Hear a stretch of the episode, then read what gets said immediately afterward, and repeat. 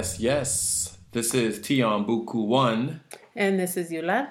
Happy 2020. This is the Black Russian Podcast, episode 44. Wow. We have been trying to record it for quite some time. Yep. Just technical difficulties after pushing it off, after, oh, we're going to go bowling, after, oh, there's movies, after, eh, not feeling it. And then we sit down and then, then we decide to upgrade the operating system. Yeah, and then I, that was the last thing. Uh, if you have a Mac computer and you have not upgraded to Catalina, don't upgrade to Catalina because half your programs will not work and it will take you quite some time to get your shit back to functioning. So, but we are here. We're doing it how we doing it. My microphone took a dump, so we'll have a new one. right now, we're going straight into the computer, analog style, straight underground into your ear via. Stop picking your face. You're on video. She's picking her face right now. She's going on YouTube. Um, but yeah, we're going straight in, straight guerrilla style right here. But yes, this is the Black Russian Podcast. This is our first episode in 2020. But like always, we have disclaimers and clarities. We do not advocate any one style of relationship over another. It Repeat it again. We do not advocate any one specific style template of relationship over another. We are about advocating open, honest dialogue, non-human possession, possession, and definitely we are not about mandates. So whatever works for you works for you. We will not poop on it. We will not say one way is better than the other, but we do agree that the best way is the honest, open way. And so there we go. So can I now rant? Yes, you can rant. Okay. So, uh, I learned that I really dislike when the energy is not open. Like the energy in our house, the energy of people around us.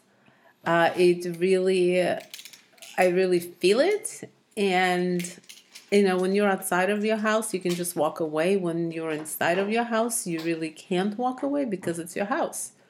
So then you get to learn, oh, you know, I thought, well, first of all, you have to understand that that's what, uh, you know, you don't like is when the energy is not open. Right. What does the energy not open feel like? What does that mean to someone who's not um, really thinking or focused about energy. What does that mean to you?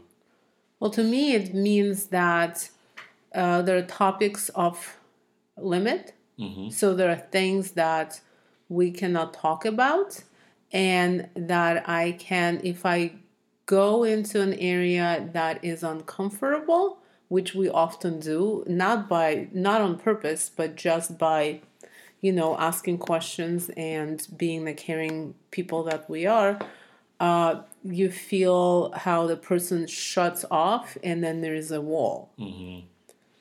And I learned that when that happens in our house, I really feel it and I really dislike it. Right. Yeah. So it's kind of like, you know, some of you guys probably know what we're talking about. The analogy that I use is, you know, when you have a roommate and the vibe is really cool and you guys are first you know let's say you're first moved in together you're all excited everything's cool. When someone's upset they talk to you about it. If they have a vibe like you know oh yeah i'm just feeling this way kind of day and they come and sit down with you and talk to you about it. Then after a while you know they don't talk to each you know to you about it anymore. They don't talk anything about like anything like that really. It just becomes shallow hey how's it going? Good good good. And then but you feel this heavy energy like if they're upset or whatever, and there's like a big elephant in the room type energy, and no one's addressing it. Yeah. Is that kind of like that? Right, because you know we've worked really super hard to create our house how we like it, and that means that anyone in the house, uh, you know, a is expected to be open in terms of, hey, I don't want to talk because I'm feeling this way. Right. Or you know, you can be upset and you can definitely not talk but you can't come into the house with an attitude and or like some heavy energy and not explain what's going on Right. Especially when it's a dramatic shift. Right. That's kind of, you know. Yeah. So, you know, the kids are really good about it. Uh, you know, they will. I don't know that, you know, um, the Aquarians can actually hold it in a lot. Right. Yeah. Once it's on their mind, if it's Right. whatever's not making them feel good needs to be addressed, dealt with, because their state of being and desire for the ones in our house, the two Aquarians in our house, is happy and joy, and they can't sit on stuff for too long or suppress it. And also, they trust us. You know, like they trust us that uh, they can just share and we will either just hear it out or help.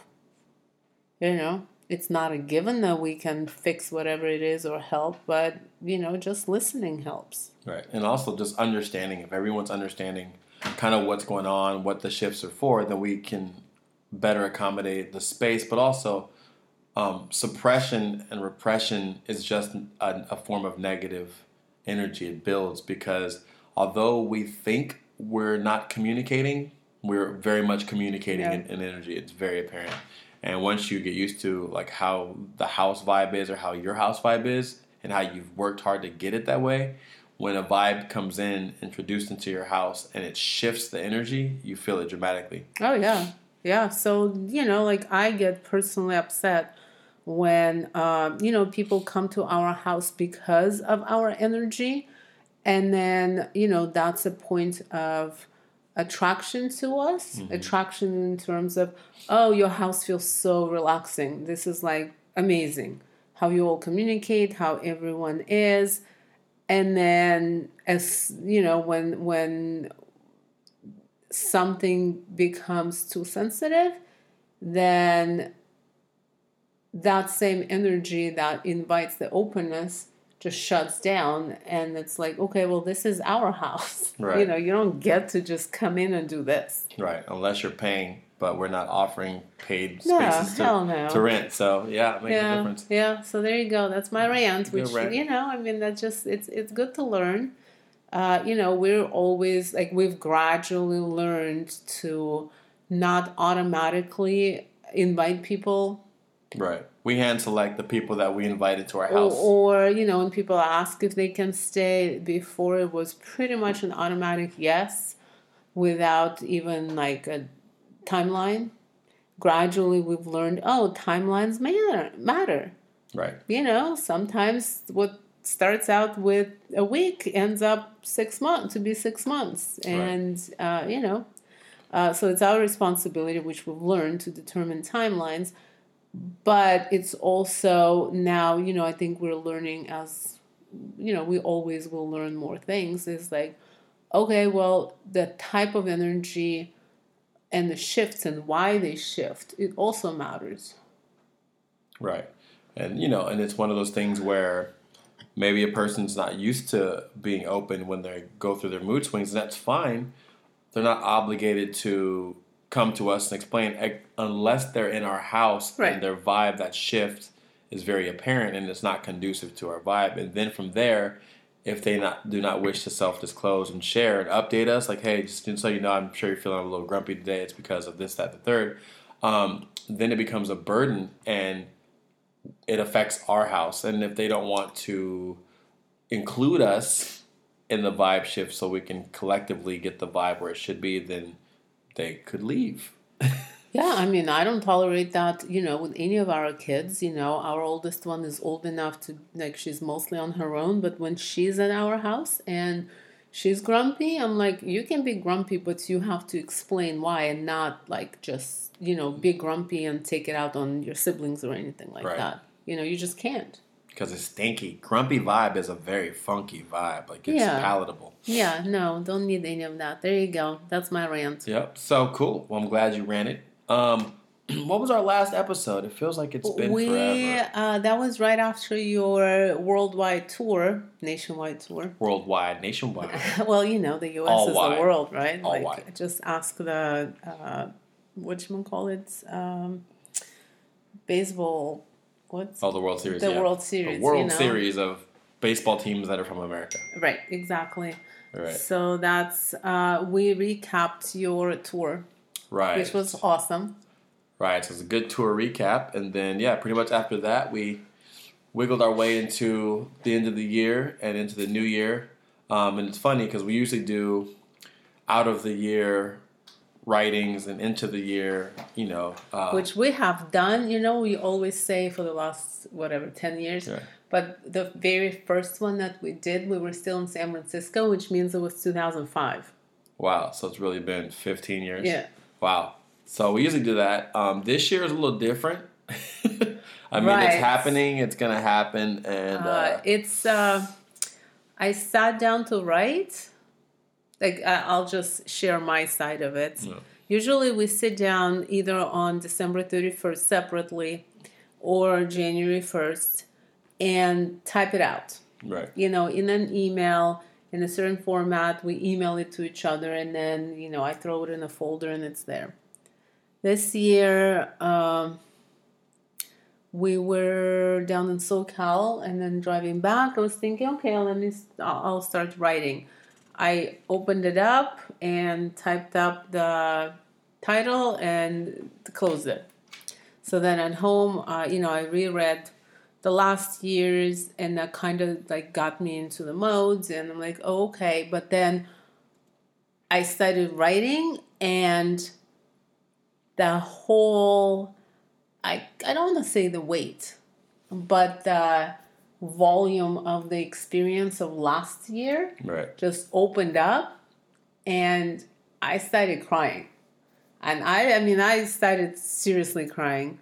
And I was like, whoa, I can't just sit down to start writing because it feels like I'm not done processing last year. right, There was so much and so serious on different levels. Uh, not, you know, I'm not saying that it's bad. It's just, it's a lot. A lot of it is heavy and difficult and takes a lot of processing. And I realize that I, for one, am not done processing. right, And if I'm not done processing, I really have a very hard time. You know, I'll as I if I commit to writing, I'm gonna have to commit to writing and processing at the same time. So it's a different kind of writing. It's not just summarizing what you went through and what you think the next or this coming, you know, the 2020 is gonna be like, but it's more of well, let me tie up 2019 and I don't think I like it felt like I'm not there yet. right. And I'm pretty much the same way. I just have, you know, I was thinking back of the energy, and it was for me, just like, yeah, not yet. Like, um, you know, still in process. Um, the good, the bad, the heavy, um, and just still in process, meaning that you know I may may take till March or April to be like, okay, now I have a good um, perspective and everything's kind of sorted out and organized to where I can neatly recap it without being so emotionally attached to the whole ride that either I need to write for this hours and hours or I'm gonna write some that's not Right, gonna do it because you're either going to do a summary of something that is not processed yet, or you're going to start writing and processing, and that's going to be a lot. Right. So it's a trip. I don't know. I've heard a lot from different people that 2019 was a doozy. Um, it definitely was a you know of all the last three or four years, it seems like it was a there was a lot packed in um, to it, and so we're gonna give it some give it some time to breathe. we have a year. We have the, the calendar year of 2020. First, you said, okay. I'll be done by the end of January. Yeah, I was like, you know, I should be able to write it by, by end of January, but it's already 18th, and I'm checking my gauges, and I haven't. I don't feel too much closer to it, but maybe it's, maybe I'll sit down and just do it. But um, so you know, let's talk about checking gauges. yes, You know, like one of the things um, that I feel has happened between, you know, last year and now is I feel like I'm finally learning what it feels like when you check your gauges. Like you've always been checking gauges, and I'm always like, I don't, I, okay, right, you know, like that's always been. I think that the root of our, um, I don't know, it's not problems, but the root of your um, unrest with me right, and like my resistance of like your way was always in like you feel your gauges right, and when you feel your gauges, you can't not react to them. And I was always like, I just think, you know, I just do whatever comes to me. Right. So I think that, you know, the last period of 2019 and early 2020 is finally where I can actually like hear my gauges. Right. Kicking in better. So I'll go back a little bit to gauges. So the gauges are imagine our vessel, like who we are, like, is a very, very intricate vehicle, like a jet plane or a spaceship. But let's just take a car because all of us drive cars. You know, you have gauges on your dashboard that tell you how much gas you have, how much oil you have, you know, your filters, your tires, your brakes. Um, all of these things are your gauges that will hopefully tell you when your car needs certain kinds of maintenance, um, along with its general maintenance of refilling the gas when they run out of gas, replacing your oil. And you know, in a car, if you don't mind your gauges, you can, one small thing can blow your engine and devastate your car. Um, if you don't have gauges and you don't have no access to where your gauges are, you don't know how much gas you have. You don't know how much uh, you could run out of gas and be stuck somewhere. And you may not even realize that's what it is because if you don't have any gauges, you can't determine what it is. So I treat myself like that type of vehicle, and I always check my gauges like, you know, am I happy? Have I eaten? Have I had enough sleep? Um, has, what type of energy has been around me? Have I have I had lots of negative, lots of positive energy? You know what I think? Uh, like the my problem was, and I think a lot of people's problem is with the concept of checking gauges is that it's a con- constant thing. Yes. That it's a continuous process, right? I think that we somehow uh, think, and me, I mean, I think there's a lot that goes into it Right. uh, but we somehow think, well, let me learn this, and then uh, I don't have to do it anymore because I've learned it. right.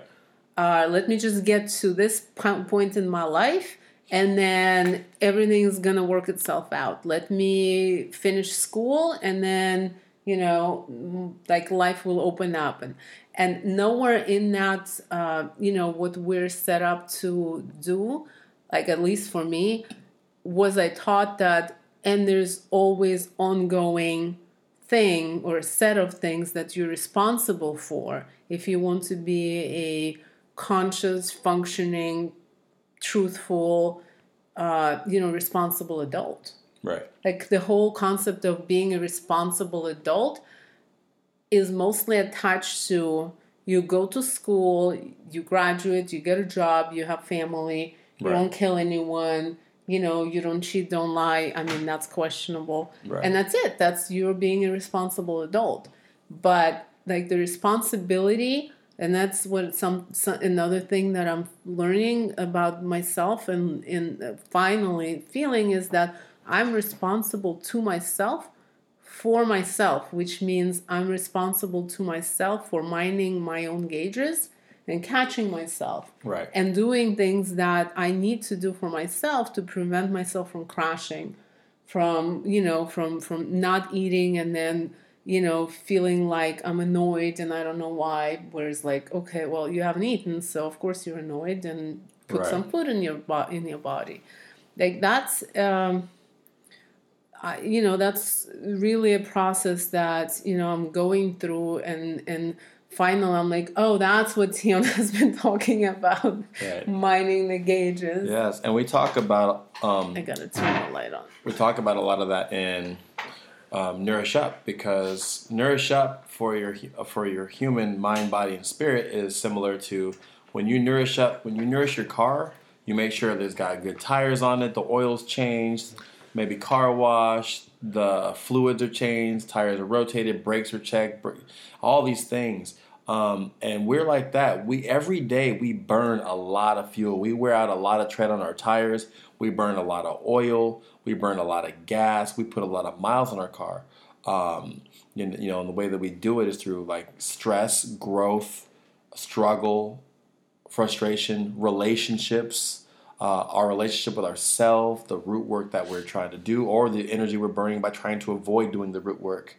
Um, all of these things affect our mood and our perception. And if we don't have an idea of what's causing it, we can just be angry for weeks and not know why because we have no gauges. Right. Because we're not taught to listen to ourselves, you know, listen to your body and like understand what's going on. Uh, you know, I was really super happy to hear. I'm, I'm, I'm getting a little more and more exposed to like the world of Russian speaking um, I guess, you know, therapy, but then also different types of medical professionals that understand that there is a connection between emotional health, physical health, uh, and your drive in life and what you achieve in life. And I was listening to, uh, you know, uh, to some of them talk, and this, this, uh, I don't, I don't, I have to look up that specialty, medical specialty that kind of ties it all in. Mm-hmm uh, but he was saying that we uh, what our body what's what what lives in inside of our body is uh, you know different is our physical health is our intellect is our spiritual health right. uh, our emotions and they all have different needs at all times. Right. So you can look at it as a large family living in one house Everyone has their own needs, their interests. Uh, they all need to learn how to coexist in a peaceful way. They all need to learn how to uh, have their needs met while also, you know, being inside of this vehicle. And when you have so many people living in, in a house, you have to constantly clean.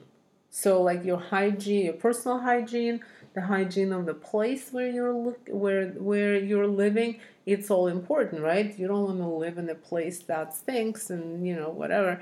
Uh, and some people are better at it others are not. So it kind of like made a lot of sense to me like yeah that what goes on inside of my body.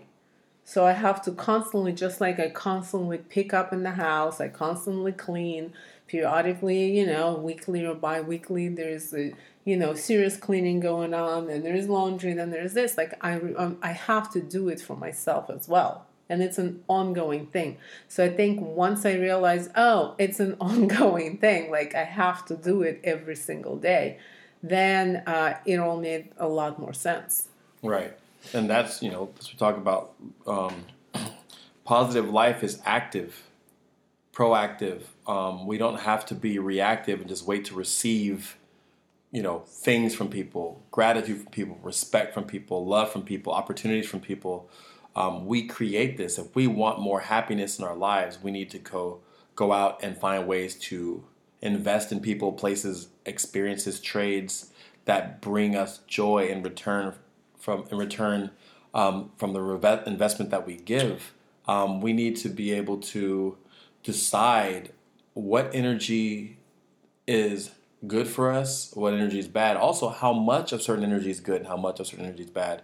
It's the same thing you you know when it comes to like people always associate it with just like diet, like what how much sugar is good or bad, how much carbs, how much meats, how much blah, you know all that stuff. But that's known as secondary nutrition, where primary nutrition is what you was talking about is the internal, mental nourishment, spiritual nourishment um, emotional nourishment, and the same things with like the houses. How's your mental house? Is your mental house dirty? When's the last time you've cleaned it? When's the last time you took inventory of what's in there? Right. Um, when's the last time you've checked your mental house and see what guests that were only supposed to be there for a day or two have been living there for weeks, right. months, years? Um, how's your spiritual house as far as energy and vibe?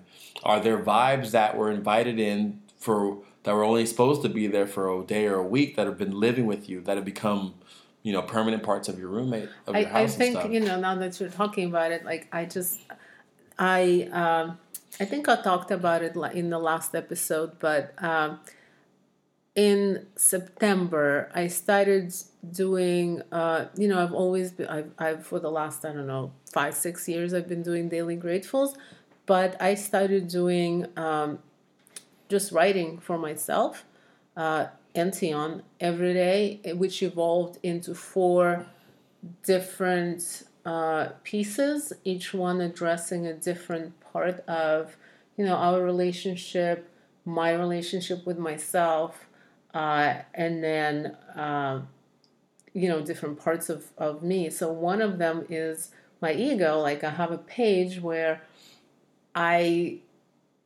basically the whole page is about my ego. Right. And I did that to finally get, uh, first of all, understand that it's a separate entity inside of me, it's mm-hmm. not all me, and also figure out what the hell that entity does, who controls it, why does it do what it does, and right. what are the ways of learning how to maybe change some of the responses because you know i think all of us like if we're not careful we our first response to something is ego based because that's like that's right. a first line of defense. So what i you know i've learned through my writing is that my ego was stuck on responses that were conditioned from 15 years ago.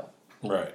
So then i go oh well like the ego is not doing anything wrong. It's its job to protect me from what it perceives to be a threat. So if i never update it on what the threats are it's always going to respond to whatever i programmed as a threat. So now it's my responsibility to go like hey listen these things or these people or these situations are no longer a threat. Right. Stop treating it as it is. And it's not going to be overnight, but it's definitely something very interesting to actually understand. Right. Like, whoa, my responses and how I respond, you know, and I have to learn because of like our relationship. I go finally, I'm like, why the hell am I responding to Tian like it's my enemy? You know, and I go, okay, well, it's not me, it's my ego. Why is it responding to it that way? And how do I train it to not do it? Right. You know, so there's a ton of stuff in in me, there's a ton of stuff in all of us. If we're not going through it, we're basically our reactions are learned maybe 20 years ago, maybe 30 years ago, maybe they came from our parents. And you know, we'll keep we keep them around until something happens and you know hopefully we're like wait why am i doing this? Right. A lot of um, and if we're not being conscious and working to become more in tune with ourselves like getting like treating ourselves like our favorite artist or our favorite author. You know when you have a favorite artist you learn so much about them. You read about them. You now you follow them on social media. You listen to all their albums. You analyze their lyrics. You learn about their history, you watch their biographies and autobiographies and documentaries about them, you know. So imagine if our favorite artist or author was ourselves. We the time we spend to get to know ourselves, we would become so much more in tune with how we are, the way we are, and why. But if we're not doing a lot of that, and it's just not something that we want to do, we pretty much are living our lives in preset reactions right. um, that are set from you know times and times past. And so a lot of the things that we will identify as that's just who we are, that's just how I am. A lot of them were implanted in us uh, before we were even conscious of making the decisions. We, there was the way we reacted. It was the way our ego kicked in. It was the way our parents were. It was the way our mom was, our dad, our uncle, our brother, whoever we were around. We just kind of absorbed different parts of people's personalities based upon how it affected us at a young age. Um, and once we start really digging into ourselves to really seek that self awareness and self love, we start realizing I know I did. There are a lot of things that I did that were not because I made a conscious decision after doing research of my options. It was because that was how my uncle did, who was closest to me, or that was how my friends did it, or I just thought that's how you're supposed to do it. Um, a lot of opinions that I had needed updating you know, some of the things I thought were cool maybe as a teenager, when I consciously thought about it, I'm like, that's not cool, or at least it's not cool for me. But if I never took the time to question why I did what I did or why I feel how I feel, I would have never known. And in my 40s right now, I'd probably show a lot of the same opinions. So, why do you think it's so hard to start questioning your opinions and looking inside? um, fear of what you might find in there. Um, we all have, even though a lot of times we can just be moving through life and so busy, caught up in stress and relationships and all this stuff that we we don't really spend a lot of time looking inside of ourselves unless it's a crisis and we have to. Right. And we usually only do that long enough until we're out of the crisis. But we get impulses um, because different things in our life that we experience, whether when you go for a job interview, maybe there's a certain anxiety that you have that triggered back to some other deep shit. Um, or when someone you care about doesn't respond to you via text or phone in the timely manner that you like, and all of a sudden you start kicking into this this paranoia. Like we have things around our world that will trigger, that are kind of like clues. Like, hey, there's something inside of you. Remember that? See this feeling? Please look into that. And we just choose to block it off. Right. Um, so we know there are many things inside of us that we probably don't want to unearth because the same way, you know, you and I are like, ooh, 2019, it's a lot. You know, I don't really want to earn, go un, un, unearth that one, turn over that rock real quick again to tell you all about it. I need to kind of heal the wound a little bit. A lot of us know that there are things deep inside of us that if I unearth now, it may um, consume me or I may break down. or it will change you know what i now believe what i believe in and what i like and what i don't like and then i'm gonna have to change where i am Right. Yes, and you know, we as humans tend to um, pick comfort and security over growth and freedom most of the time, and a lot of times the reason why is we as humans value stability. Um, whenever we're destabilized, it's a very stressful state until we get to an unstable place. It's like we'll we're in it as long as we have to be, but Right. it's not a comfortable place. That's why change and growth are difficult for us because it's destabilizing. With change, there's unknown. You, it's hard to be stable when you don't know what can happen. Anything can happen.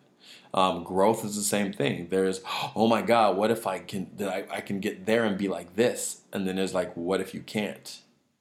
In that space between what if I can and what if I can't, it's not stability. There's no guarantees, um, and so we just stick to the rivers and lakes that we're used to, like TLC. right and then you know some of them are actually constantly moving and constantly exposing yourself to extremes and stuff Right. and then for people like that the challenge is to sit still Right. It's whatever you've been conditioned um, that is your comfort zone. And that the reality is all of us have a different set of things, types of relationships, types of job environment, um, types of material things that collectively define our stability, our familiarity. Um, and when we don't have a certain number of those, it tips to you know, destabilization and just this this uh, um, uncertainty and discomfort. Um, and so, you know, that it's hard to look into yourself, and it's really hard to take inventory of these gauges, right? Like, I mean, most of us haven't really spent too much time doing that, and when we start, we start in our adulthood, and when we look around at our gauges, um, we start thinking, "Wow, there's a lot of stuff about me that I never consciously thought about." It's just a lot of work like you know when i uh, resist going in it's because i'm like uh, it's just a lot of work Yeah.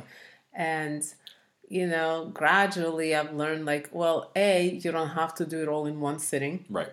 like i'm blessed with uh actually enjoying processes you know like i like cleaning like physical cleaning Right.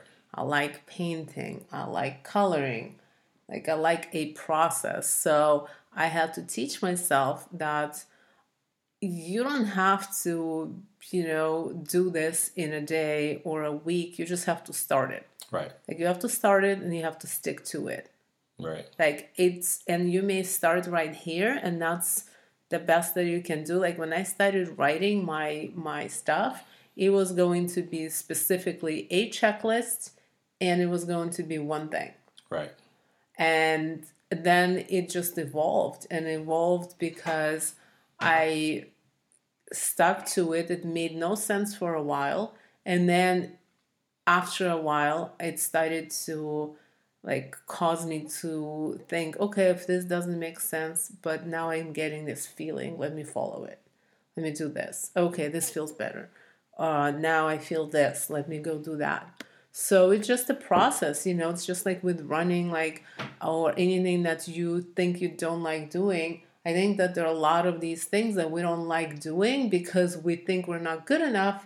We don't know what we're doing. It's hard and you know if i ha- if i go running that means i have to run five miles and i hate running five miles i'm like dude run half a mile like yeah. Run 30 seconds walk 30 seconds like it's not going to kill you just do what you can but do it consistently let's start yeah and i think you know the root of the challenge is when we love something it's not work right you know like think all of us have things that we love and we've probably spent hours and hours and hours and hours doing it. And that probably didn't have to be told to do it. Half the time, have to be told and stop doing it a little bit, or you're going to burn yourself out. So the thing is, is to figure out a way to how do we apply that desire and love to things that help us. And it's you know, if you love yourself, if you really love yourself, um, really spending the time to get to know yourself and refine yourself and discover things about yourself is not work. The same way, if you love hip hop music, it's not work to study and analyze and read everything you can about it and, and write read liner notes and dissect intricate lyrics and all these things. We all do diligent work in something. Mm-hmm. You know, even if it's Netflix binging or TV shows or WWE or whatever it is, we all do it. We all have the capacity to grow and become more educated, more aware of things. And we all have like daily routines too. Yeah. You know, there are things that we do daily in the same way. Yeah. I mean, one of the cool things is like, think about how the body works the body and the mind, right? Imagine if your body and your mind were like, oh my God, there's so much I have to do today. I have to breathe, I have to process food, I have to, and just decided not to. Like how? Oh, sometimes it does, and then no right. one, like you know. So you think about that. How would you function as a human being if your body just decided it was just too much work? Sometimes, you know, it would be not as good. But luckily, your body just naturally does a lot of these things and just requires some energy and some support from you. But for the most part, it does so much um, automatically. So unless you keep putting shitty food in it. Well, you fight against not, it, right. Yeah. But even then, your body still will process, will fight to process. Like your body loves you unconditionally. I mean, a lot of us literally try to kill ourselves. Right. Every day. Every day with food, with skateboarding, throwing yourself down things, with uh, bad choices, with tumultuous relationships, with excessive stress, and the body never goes, you know what? Fuck it. The body will fight until the body just can't fight anymore. Yeah. Um, so we have living examples of how certain things, when you work at them, can become second nature. Um, and it really depends on what type of um, life or relationship you want to have. Like I always say the analogies when we talk about love and relationships. A lot of us want Steph Curry, Golden State Warriors, championship level, all star level love and relationship, but we really only want to put in the work of like a pickup game basketball player who plays once every few months. And understanding the difference of those two will determine your level of life and love. If Steph, if you want to be and have Steph Curry level love and passion and growth and love and relationships, then you have to operate like Steph Curry does, and that's you, more conscious of your gauges. Rest, relax, work out, stretch, grow, learn new things, practice old things, study tape, see what you've done right. wrong, improve what you can do better, constantly finding mentors, working with your mentors, having coaches, and all of these things. And you can't just go, okay, I've got it now. I can stop. Right. It's an ongoing thing. We're always changing and always evolving. And so that level of work usually gets high level rewards. Pickup game basketball level of work in life and personal understanding or health usually gets the equivalent of that work. So, yes, all of this is a lot of work, but it's only a lot of work if you want high level results, but yet you don't want to do any of the work. Right. And then, you know, like um, one other piece of writing, like from my writing, that I'm really feeling is, you know, I create my own path in life always, right? Like every decision that I make uh, m- makes me either step forward, stay in place, or step back, or completely fall off. Right. And not all of them are my choices. No one makes me do any of it. Like they're totally my choice. And not only is it my choice, but it's my responsibility, you know, to myself if I want to have a path. If I don't want to have a path and I just want to float, then it's just going to be all over and the results are going to be all over. And eventually I'm either going to be frustrated or indifferent. Yeah. And when it comes to choices and self awareness, it's like not everybody wants to be a championship level, Right. whatever. Um, some of us want to just kick it and just relax and enjoy life. Some of us don't enjoy life unless we're working hard. Some of us don't enjoy life unless we're relaxing. Um, there's all different degrees of that. But the first thing is let's be take inventory to figure out who we are and what we genuinely want. Because what if you're mismatched between what you your core wants and what you're doing in your life? Imagine if you're a person who wants to just kick it and relax and just really just soak up life, but you're working 80 hours a week as an attorney. Right. You know, where you pretty much probably should be just teaching English on an island Right. and just kicking it. Or what if the reverse? What if you're on an island kicking it, surfing, but your drive is one of a championship level something and you're just hanging out?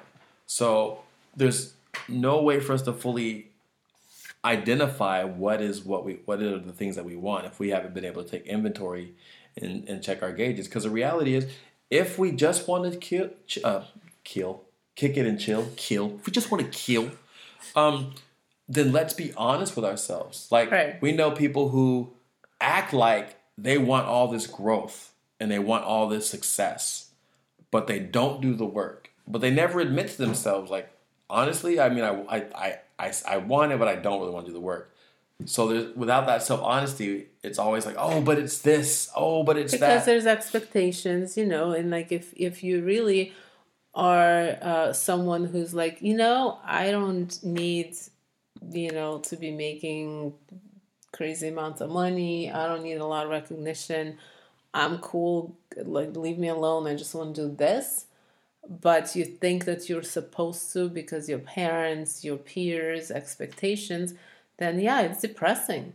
Right. like i can see how that creates depression. Right. And this is where it loops back into. This is why checking our gauges is important because if we have a pressure in ourselves of expectation that's hindering us from making changes that we truly want to make, Yeah. we have to first identify where they're coming from. right And a lot of them probably aren't coming from your core. It's probably coming from expectations of societal or friends or mother or daughter or wife or husband um, that's not really yours. But in order to identify that, you have to really spend some time with yourself. So we're going to take a break and play a little tune for you, and we'll be right back with the Black Russian Podcast, episode 44.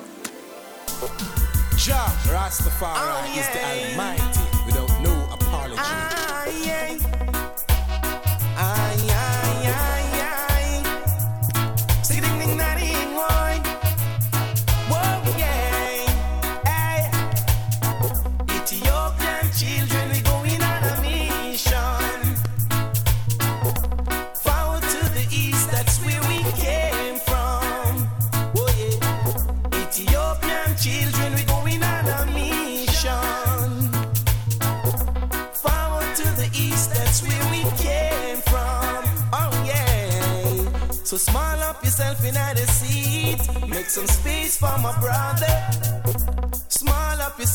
The seat. Make some space for my sister. Whole heap and we get stranded.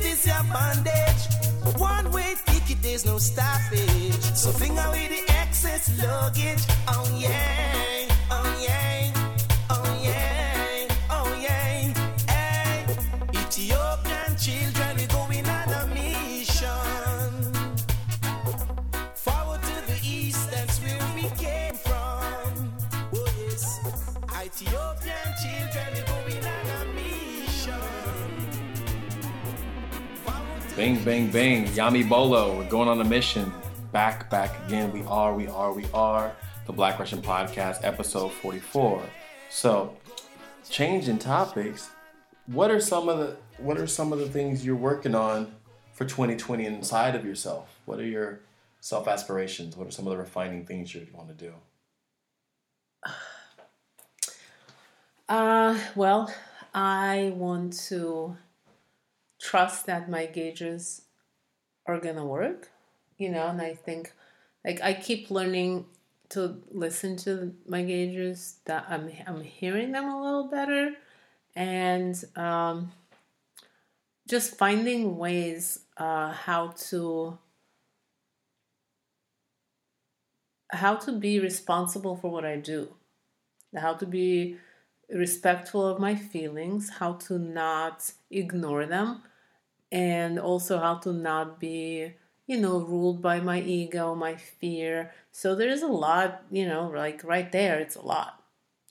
But also finding ways to be consistent with it and trust that you know what I'm learning I'll I'm I'm able to put in practice that's a big one for me because you know I have this fear that yeah I'm just like going through motions and and doing and, and doing what I think I should be doing but like game time some big thing comes up and I revert to like my old school ways you know so like finding ways to uh create more I guess, trust in myself for both you and I.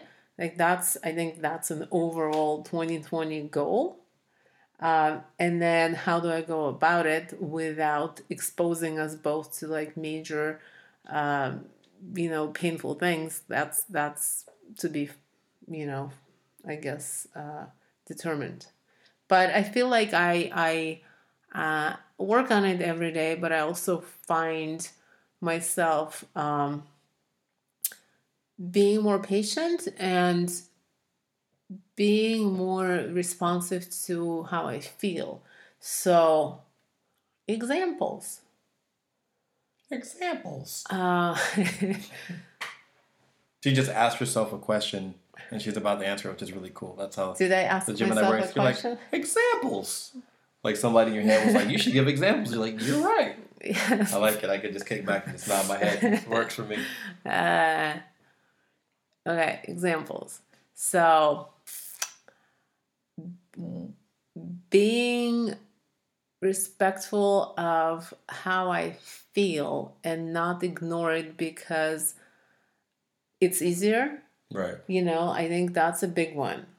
And that one goes uh, through our whole life, different situations. So I appreciate having opportunities to be direct with people when before I'd be like, oh, it's easier not to be. So if I have to, uh, if I have a choice of having a difficult conversation, difficult, I'm assuming it's going to be difficult because I'm going to say something to a friend or someone I care about that is not going to make them instantly happy. Uh, you know, my normal reaction before would be to avoid it.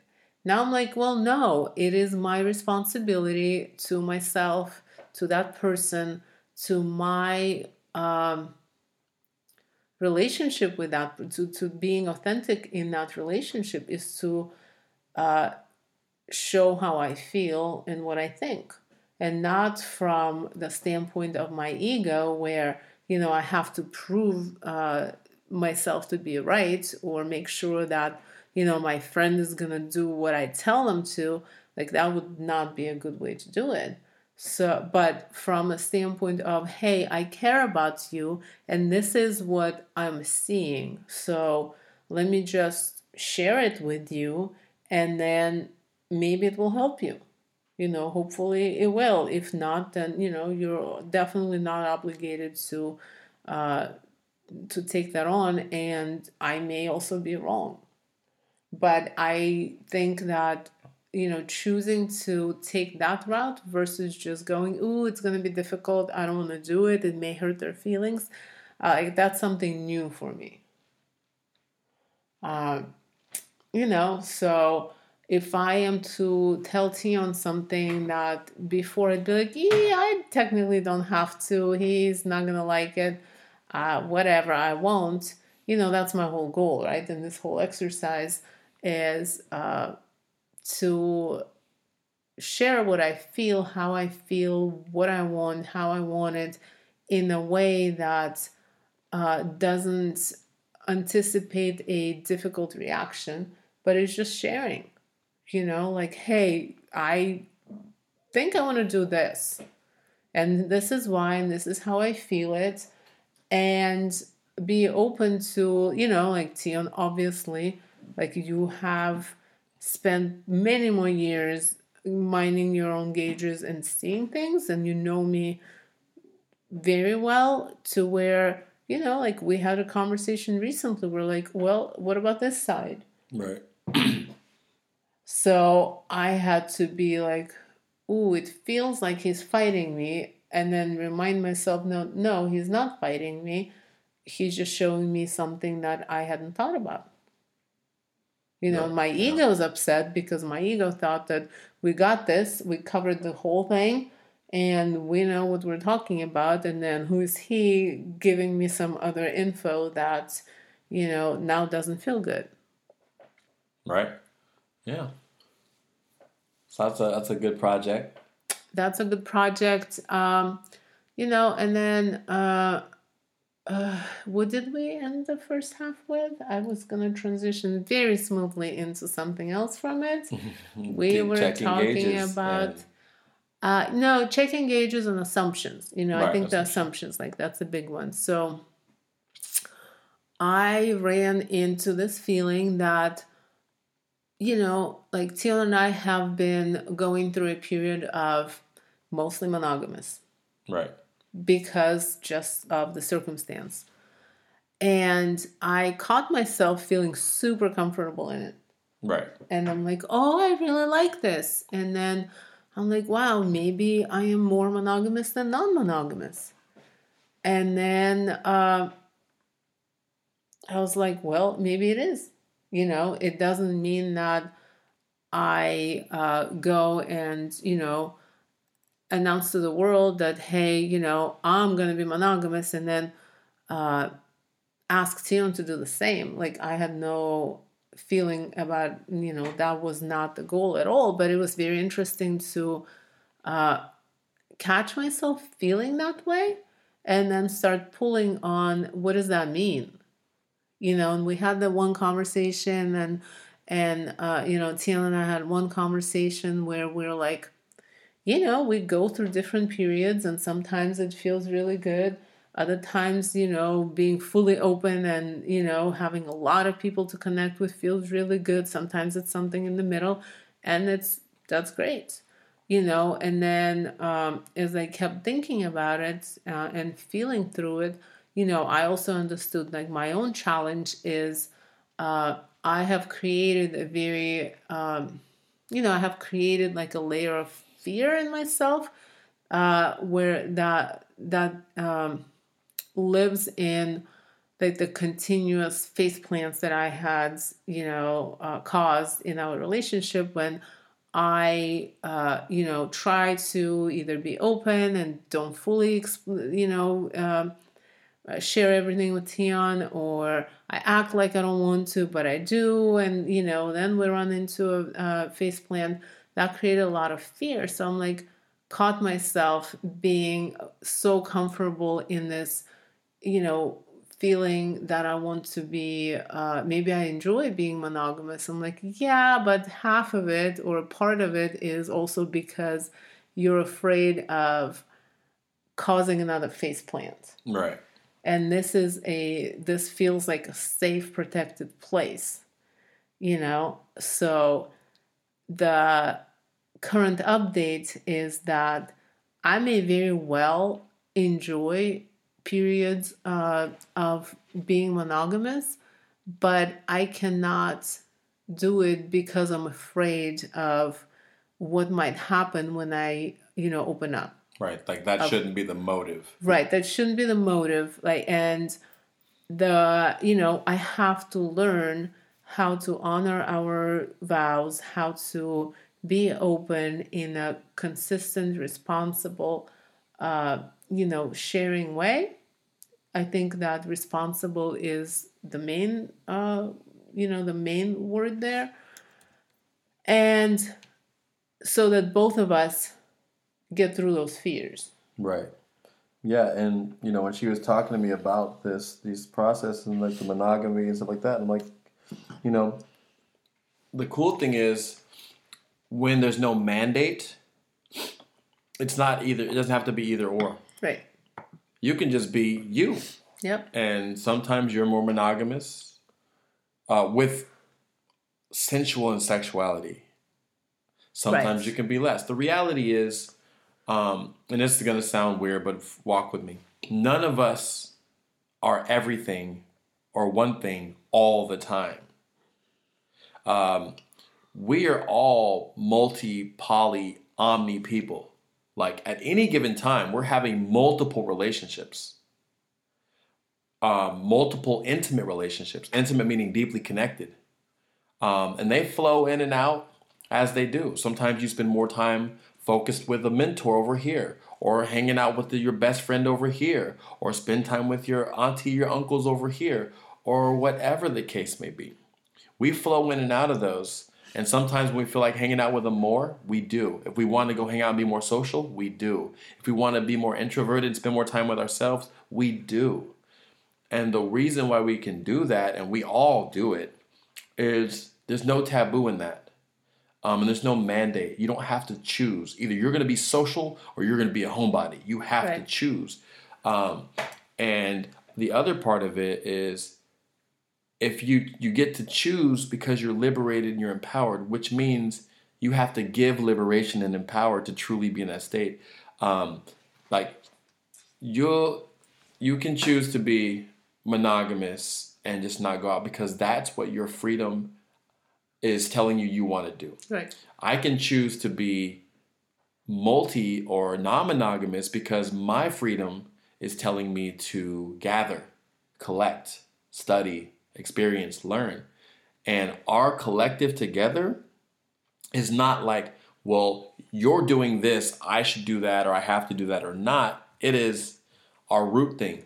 Am I helping you do what you feel is good for you? right Are you helping me do what feels good for me? Then our roots are nurtured and we are connected. There's no fear of like, well, if she's being monogamous and I'm out and about, then we're not on the same page. right Because we're on the same page through core support of each other. It's the same thing as like the wife likes to do yoga, the guy likes to go to the gym.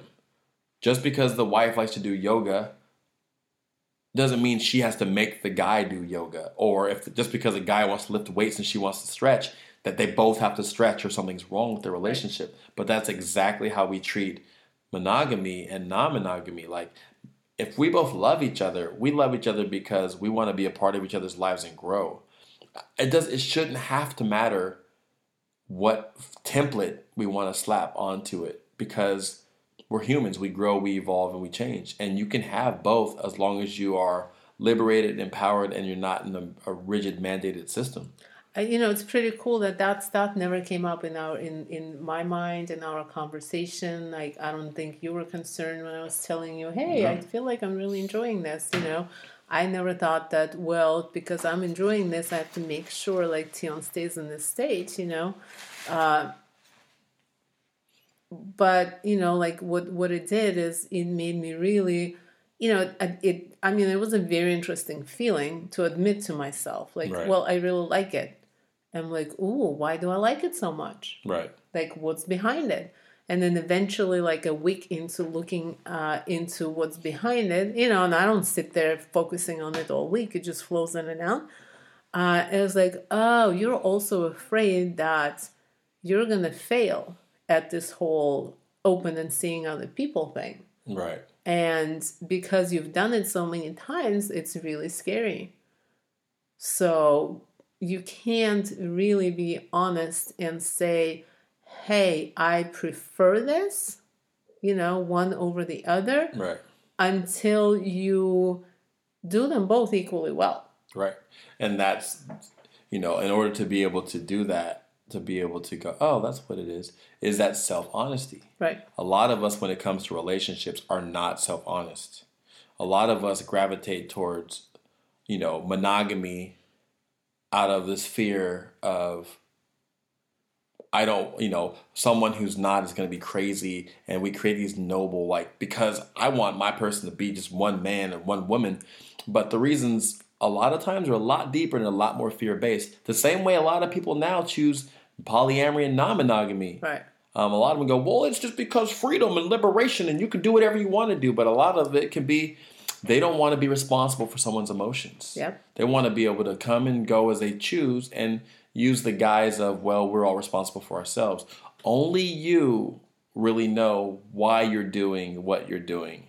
And that's why we say um, it's not about what someone does that tells the whole story, it's why they're doing it.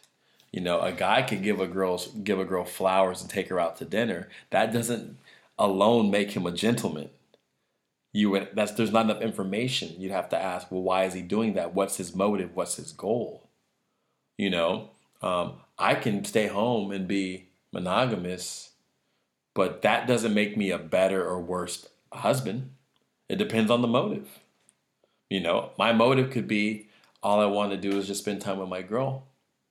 It also could be if I'm monogamous, maybe I can make her not go out with these guys, and I don't want her to go out with the guys. So I'm afraid she's going to find somebody. So I'm going to make monogamy the most noble thing ever, in hopes that she has to subscribe to it. Yeah, don't even get You know, me started so- on that bullshit.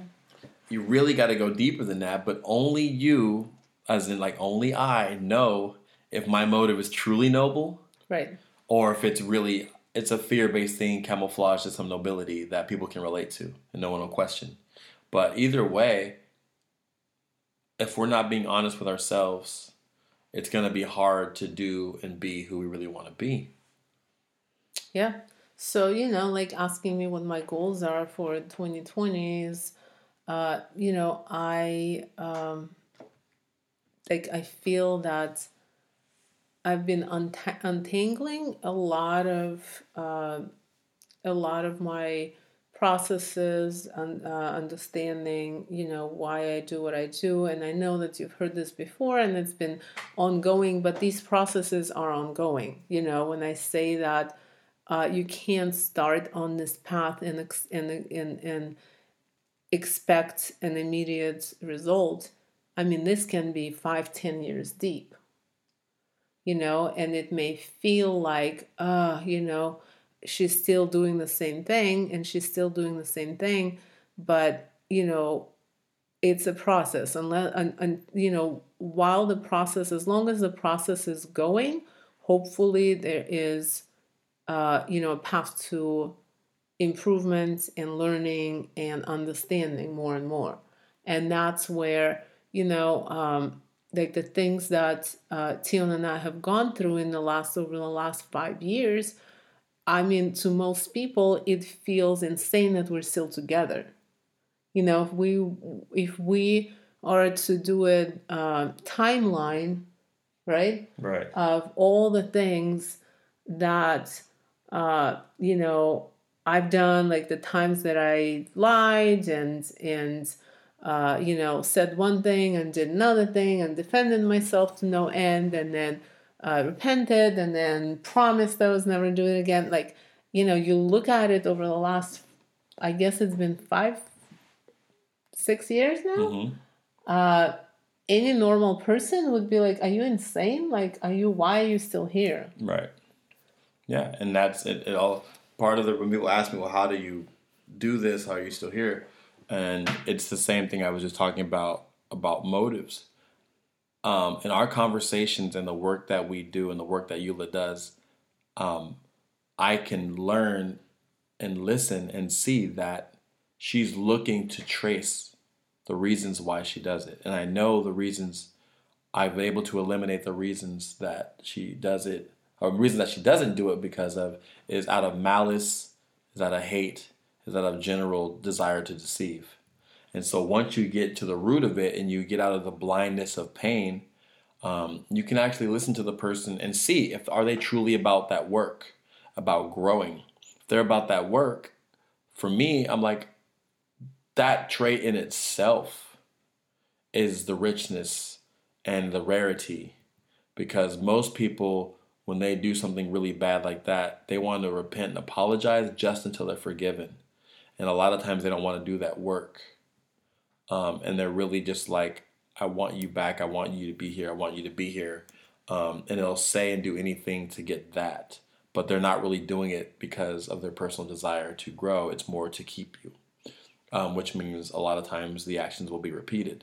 And I could see in Eula that even though they may be repeated, they're repeated because she's on her path of trying to grow and undo, and it's a deep, long process.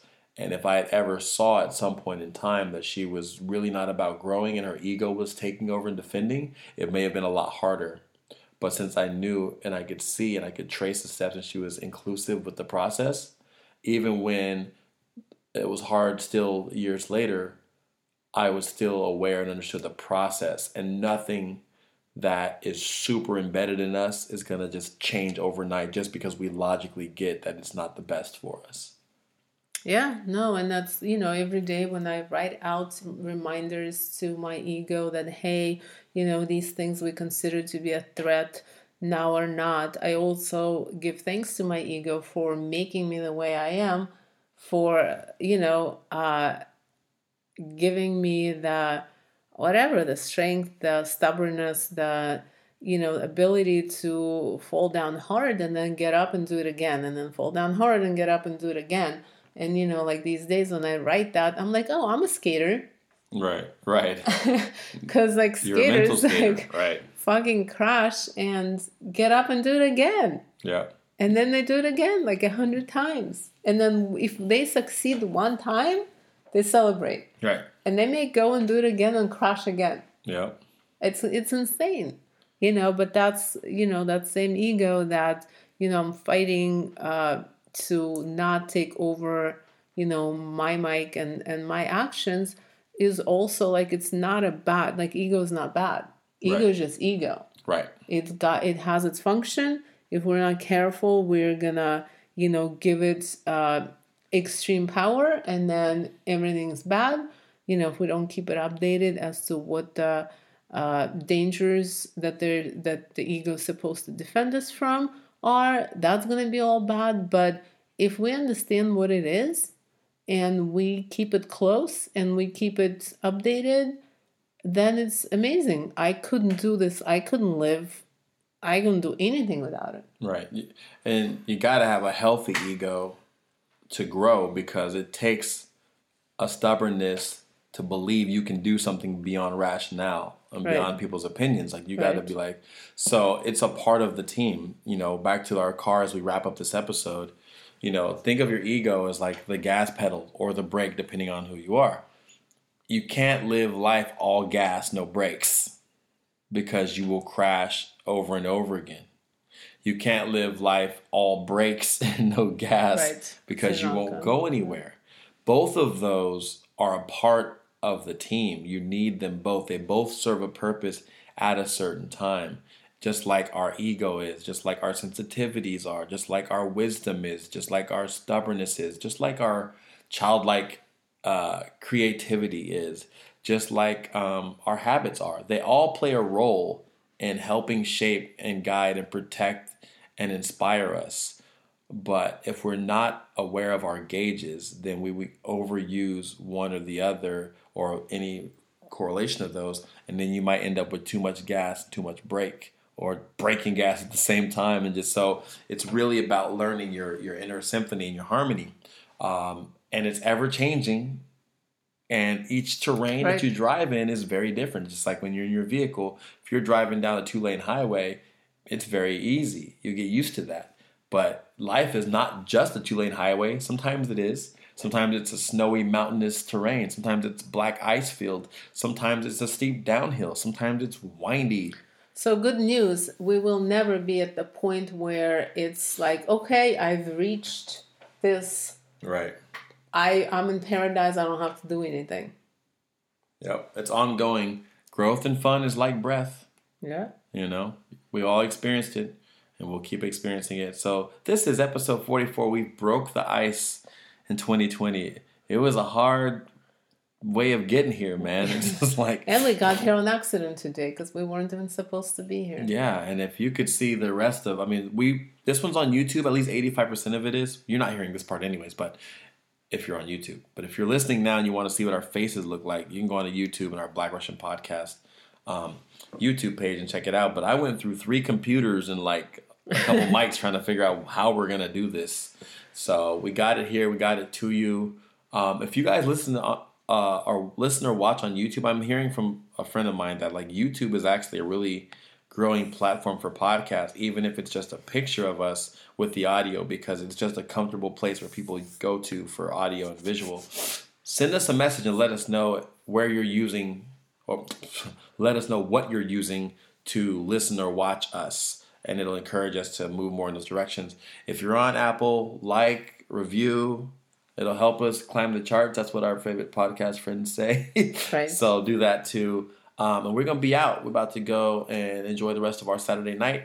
And overall, in summation, I'm grateful to still be here, be doing this, how we're doing this, with whomever is listening right now. All forty thousand or forty of you Or four. or four. We never check the stats. We just put it out there. So we appreciate it. Thank you guys for listening. You want any closing closings? Uh, I'm grateful for our house and everyone in it and the attention that we give to how clean we want to keep it. Yes. And energy is everything. And everyone is welcome to our house with a few prerequisites. Yep. Bring the good vibes, gratitude, and enthusiasm. The rest we can work out. Exactly. You guys enjoy yourself. Tion Buku one. And Yula. The Black Russian Podcast, episode 44. Cha! Enjoy the outro tune.